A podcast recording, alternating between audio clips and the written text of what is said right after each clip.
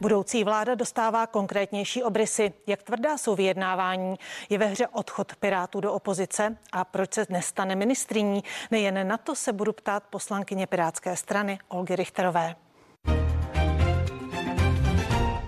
Dobrý den, díky, že jste přišla do studia. Dobrý den a já zase děkuji za pozvání. Začneme aktuálně pandemí.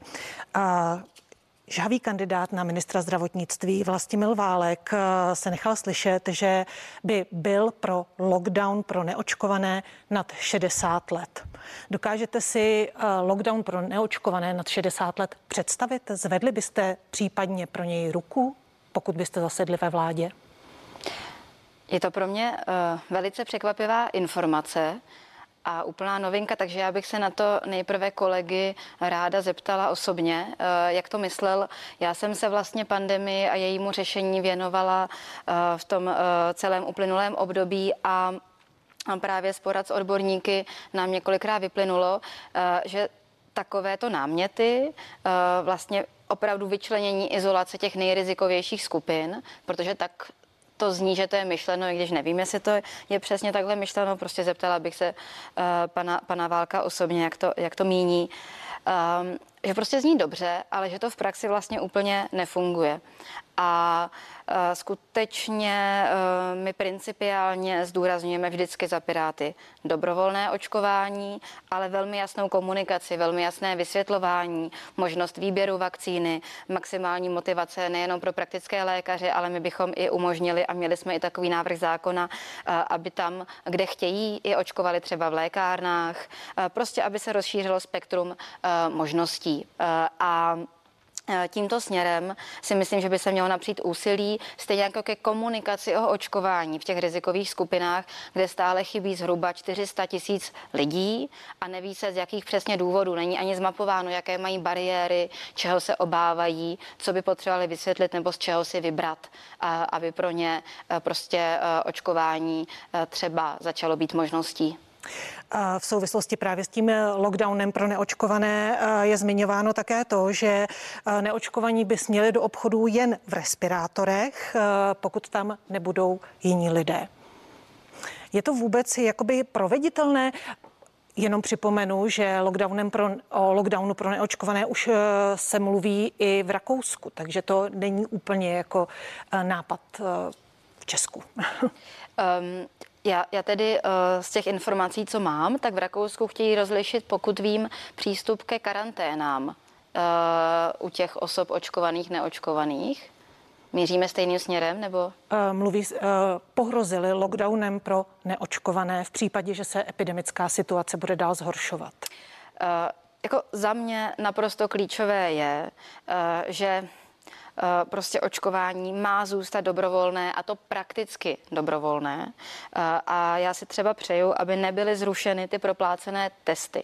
Eh, to, že se zruší možnost testování lidem, zvyšuje slepotu vlády, zvyšuje šanci, že přehlédneme vývoj epidemie, protože prostě nebudeme mít informace.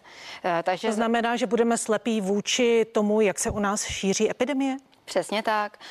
Vlastně to testování, které je nyní hrazené, je nástroj informovanosti a toho, že máme alespoň eh, prostě přesnější data a odhad vývoje. A to je velice důležité. A to naprosto klíčové je prostě sledovat zahlcení nemocnic, protože proč vlastně celou dobu e, epidemii řešíme všichni tak intenzivně je to, aby v okamžiku, kdy potřebujete lékařskou péči, protože jste e, účastníky autonehody nebo potřebujete urgentní operaci, tak aby jednotky intenzivní péče nebyly e, zahlcené jen a pouze pacienty s covidem. Prostě potřebujeme zajistit normální zdravotní péči, která je potřeba běžně a k tomu máme tedy ten nápor pandemický obrovský. A ta otázka je, jestli nyní to zvládneme a díky očkování samozřejmě i při té současné nemocnosti ta situace není zatím eh, tak dramatická, ale musíme mít tu predikci. Musíme vědět, co se, co se blíží. Takže vy byste nekomplikovala život neočkovaným? Eh, za mě mnohem lepší cesta je důsledné vysvětlování a opravdu přesné zjišťování, eh, co motivuje těch zhruba 400 tisíc eh, lidí z rizikových skupin. Zdůrazňuji z rizikových skupin, kde je to vysoké riziko, že budou mít těžký průběh a budou potřebovat tu nemocniční péči, potažmo tu intenzivní péči v nemocnici, protože tam nám to potom koliduje s poskytováním té běžné zdravotní péče. Já jenom připomenu, že ale potom, co vláda oznámila, že se zkrátí platnost testů a že od 1. listopadu budou mít neočkovaní neplacené testy, tak eh, dost výrazně stoupl eh, zájem o očkování. Já jsem... Není to tedy cesta, neukazuje to tu cestu? Kouká na ta čísla podrobněji, ono ale eh, ta čísla vypadají jinak, když se dají souhrně, protože také už lidé chodí na tu posilující třetí dávku kteří, kteří vlastně byli očkováni nejprve, ať už seniori nejstarší, anebo dobrovolníci třeba a zdravotníci. Takže tam je potřeba velmi přesně rozlišovat ta, mm, jak si kdo všechno spadá do těch čísel očkovaných. A je, je prostě velice důležité nezapomínat na lidskou psychologii. Samozřejmě eh, je nepochybně část lidí, kteří jenom eh, očkování nějakým způsobem odkládali, stále se jim to třeba nehodilo, nebo se cítili nemocní a nechtěli, dokud nebudou úplně fit. A ty to patrně může teďka namotivovat, že mají takový ten moment, aha, tak já si rychle zajdu. Ale pak je určitě spousta lidí, na které takovýto zvýšený nátlak a represe působí, že se akorát zatvrdí. A já jsem celou dobu volala, po opravdu jasné komunikaci aby lidé věděli, jaké mají riziko eh, hospitalizace toho, že budou Ale mít to těžký se přeci průběh. Řeší, to se přeci řeší pořád. Ty tabulky se neustále objevují, ta čísla se neustále zveřejňují. Eh, přesto to zatím eh, k ničemu pořádně nevedlo. Nebo nevedlo to alespoň k té proočkovanosti, kterou bychom potřebovali. Ale ta komunikace opravdu vůbec nebyla dobrá, vůbec neexistovala kampaň v té kvalitě, jakou, když pan premiér chce, umí předvést na něco, co bytostně potřebuje, ať už to je volební kampaň nebo propagace jeho osoby, ale když šlo o komunikaci prostě um, tematiky okolo covidu, tak podle mého názoru v tom, co jsem viděla, ať už cíleně směrem k těm rizikovým skupinám, nebo i obecněji uh, u, u různých lidí segmentováno podle toho, jaké obavy a jaké motivace kdo má, vláda selhala. Když se ještě zastavíme právě u budoucí eh, vlády, eh, koalice spolu včera představila Národní institut pro zvládnutí pandemie. Eh, myslíte, že takový institut potřebujeme? My potřebujeme vybudovat skutečně obdobu toho německého institutu Roberta Kocha. A, já tam a bude vnímám, tohle ta obdoba? Já tam vnímám potenciál ve státním zdravotním ústavu. Ale samozřejmě tam zdaleka nejsme. Pouze systémově to by měla být ta instituce, kterou my jsme navrhovali rozvíjet.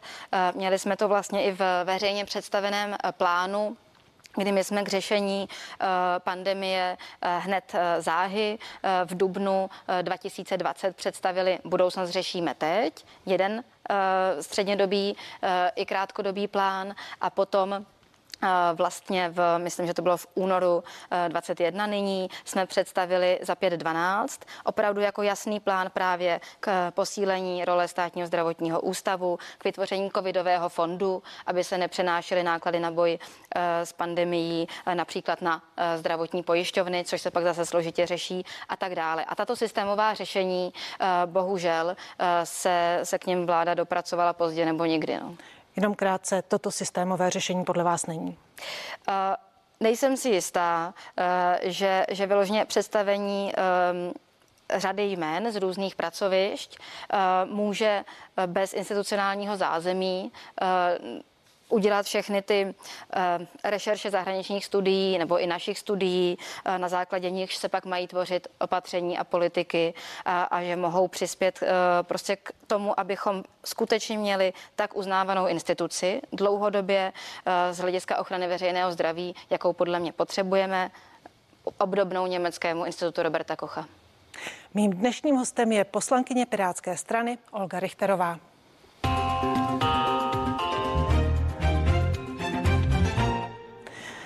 Teď, když se eh, vrátíme k budování nové vlády. Vy jste byla žhavou kandidátkou na ministrině práce a sociálních věcí. Teď se o vás mluví jako o budoucí místo předsedkyni poslanecké sněmovny. Co se stalo? Nejdřív si jenom dovolím dát trochu kontext divákům. A sice my jsme za koalici Piráti a starostové představili celý vládní tým skupinu zhruba 40 expertů a expertek eh, na jednotlivé oblasti. A u té oblasti Ministerstva práce a sociálních věcí jsem samozřejmě nebyla sama. Tam byl zastan ještě kolega Marek Hilšer eh, a paní poslankyně Kovářová. Stejně tak jiné strany uh, měly své nominanty. Ale kdybych, a... se, kdybych se zaměřila přímo na vás, uh-huh. co se stalo? A jak už jsme vysvětlovali mnohokrát, eh, za prvé, naší eh, koalici Piráti a starostové nebyl v těch jednáních o nějakém portfoliu rezortů ten rezort vůbec nabídnut. A z kombinace vlastně osobních důvodů a toho, jak v ve výsledku vlastně dopadly volby pro Piráty, které já zastupuji a mm, jaká prostě nějaká realita možná pro to vyjednávání, eh, tak jsme vyhodnotili, že o to ani aktivně usilovat nebudeme, eh, s tím, že já eh, prostě chci těch našich zhruba 600 tisíc voličů, kteří byli spokojeni s tím, jak byla sestavená kandidátka, nekroužkovali nebo kroužkovali jenom ojediněle a prostě chtěli, ať je reprezentujeme ve sněmovně, také reprezentovat chci a budu dělat všechno, co umím právě v té sněmovně. Z postu místo předsedkyně poslanecké sněmovny se vám ale ty vaše myšlenky v té sociální oblasti a ty vaše plány budou prosazovat eh, špatně, daleko hůř než z postu eh, ministrině, nemyslíte? Pozor, pozor, eh, tam jde přece o to, že teda máte nějakou realitu těch vyjednávání, kde já nechci jít do detailů, ale i jiné strany měly jiné nominanty. A... Ale vy jste říkala, že, že vy jste o to ani neusilovali, protože tam byla nějaká kombinace vašich osobních důvodů, výsledků voleb a tak dále. No samozřejmě, ale já jenom chci zdůraznit, že prostě máte nějakou realitu vyjednávání a tím, eh, že prostě pro Piráty to je poměrně obtížná situace. Máme eh, malý počet poslanců kvůli kroužkování eh, a tomu, jak dopadlo, tak, tak hledáme, jak co nejlépe reprezentovat těch zhruba 600 tisíc voličů, které reprezentovat máme a chceme. A já jsem v tom uplynulém období jako myslím, byla velmi aktivní i právě v oblasti toho boje s pandemií. Eh, jako členka zdravotního výboru eh, jsem se věnovala i oblastem, jako je eh, porodnictví a práva pacientů, což je, je třeba práva rodičů na účast na, na přítomnost u dítěte, když je třeba nemocnice a podobně. Mm-hmm. A na tom chci ukázat, uh, že vnímám svoji práci uh, poměrně uh, široce a prostě za vše, za, za co jsem se brala, za co jsem bojovala, budu bojovat dál. Akorát ta realita toho vyjednávání není snadná. A zase, já nechci dávat partnerům žádné vzkazy přes média, ale prostě tak férově, jako jsme se chovali vždycky, se chceme chovat i dál. A v téhle současné situaci to je prostě takhle. Když se vás zeptám na výrok současné ministrině práce a sociálních věcí Jany Maláčové, která na vaší adresu a na adresu eh, předsedkyně TOP 09 Markéty Pekarové Adamové, která byla také jednou z kandidátek na eh, post ministrině práce, eh, tak řekla, myslím, že kolegyně se rozhodly vzít lehčí práci za stejné peníze. Nezalekli jste se agendy, nebo vy? Nezalekla jste se agendy na ministerstvu jo, práce? To určitě ne, protože to dobře znám a protože uh, té jsem se prostě vedle uh, těch témat zdravotního výboru věnovala prioritně. Uh, akorát, uh, že ten, ten uh, kousavý styl um, paní ministrině uh, je její styl, ale je, je potřeba si uvědomit, eh, že my budeme nyní eh, reprezentovat těch 600 tisíc hlasů no, říkala, počtu ale... čtyř poslanců. Jo, a to, to prostě zásadně mění situaci v kombinaci s osobními důvody a s tím, eh, že nám to ani nebylo nabídnuto, to je prostě takhle. Nicméně předsedkyně TOP 09 Markéta Pekarová Adamová pro právo uvedla, že jste o rezort při vyjednávání ani neprojevili zájem. Já jenom říkám, že tak? nám to ani nebylo nabídnuto. Dobře. Vy jste vlastně uh, před několika dny uh, zveřejnila, že eh, v sídle České pirátské strany někdo poškodil okno vaší kanceláře. Proč nevěříte, že šlo o nehodu, jak jste uvedla? Co vás k tomu vede? Um, Jenom maličko si to dovolím zpřesnit. Jde o moji poslaneckou mm-hmm. kancelář, která ale je označená výraznou grafikou o jasně připomínající Piráty. Je tam nahoře i pirátské logo a tak dále. Uh, tam Prostě bohužel v nedávné minulosti došlo k nějakému vylepování vlastně extremistických nálepek.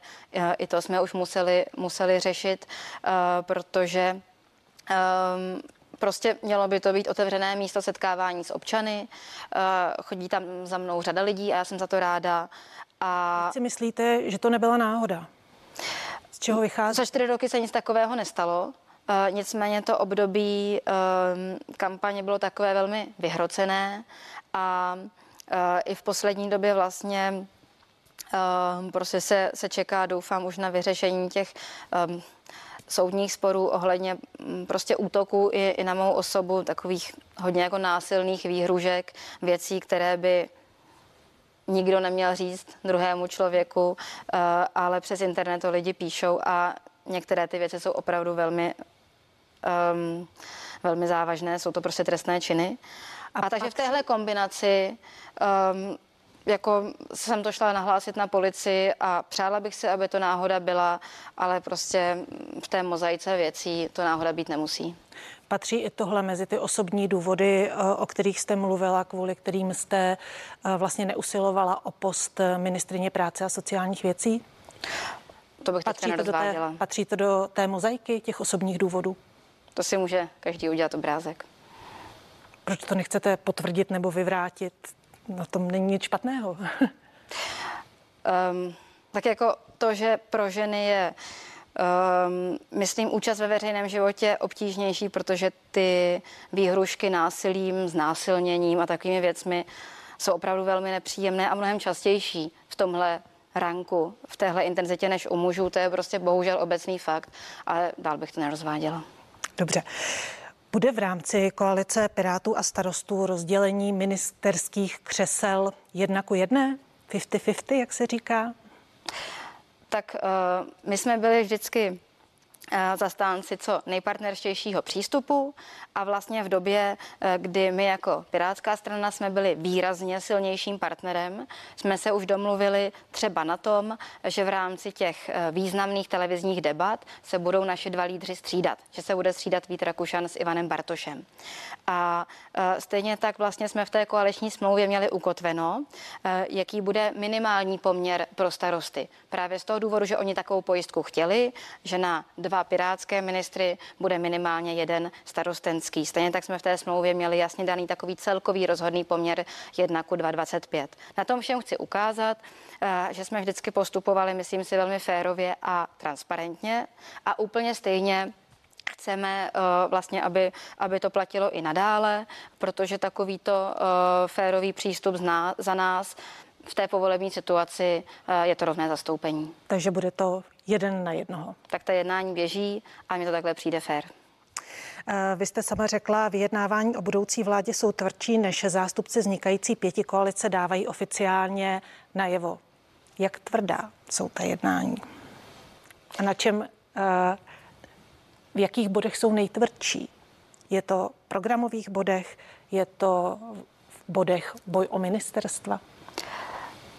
Já nejsem ten člověk, který by partnerům vzkazoval přes média. Um, Sama jste řekla, že ta jednání jsou tvrdší, než se to přiznává. To byla vaše slova. Hmm.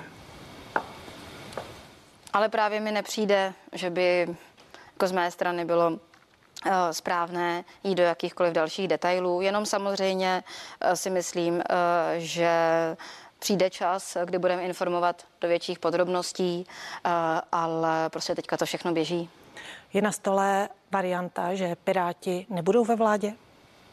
Naším cílem je vládu vyjednat, k tomu máme důvěru a s tím jsme do voleb šli.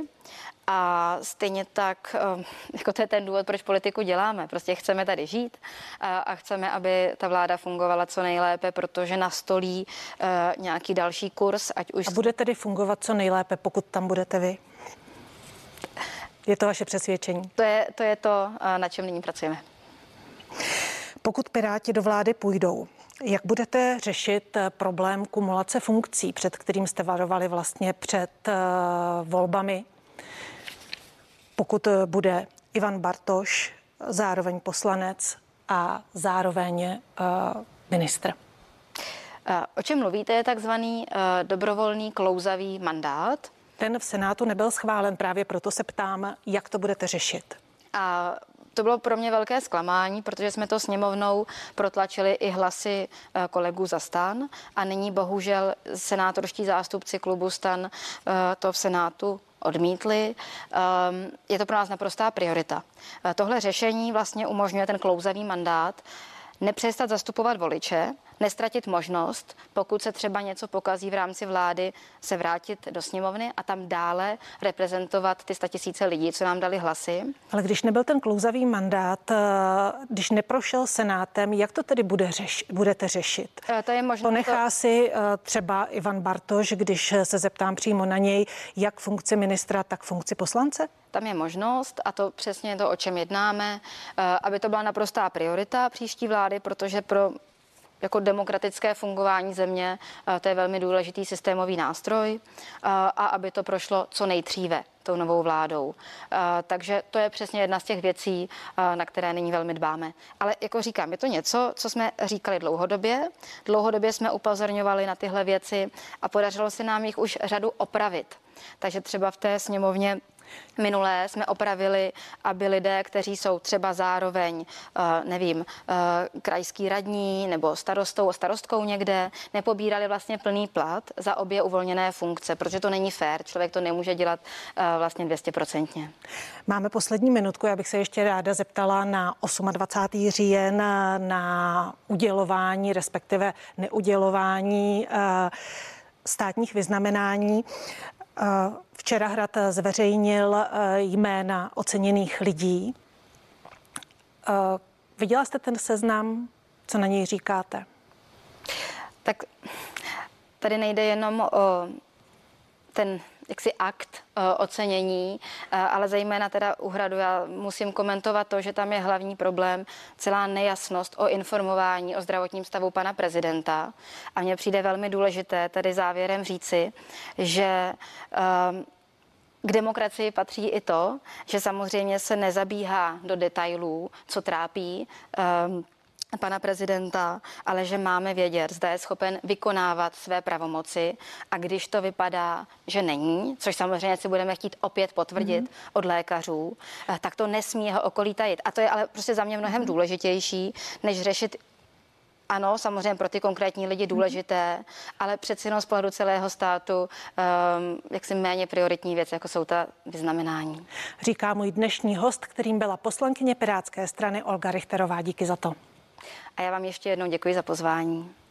Dnešní pořad k věci je u konce. Za chvíli je pro vás připravená spravodajská relace, tak se dívejte a užijte si hezký zbytek dne.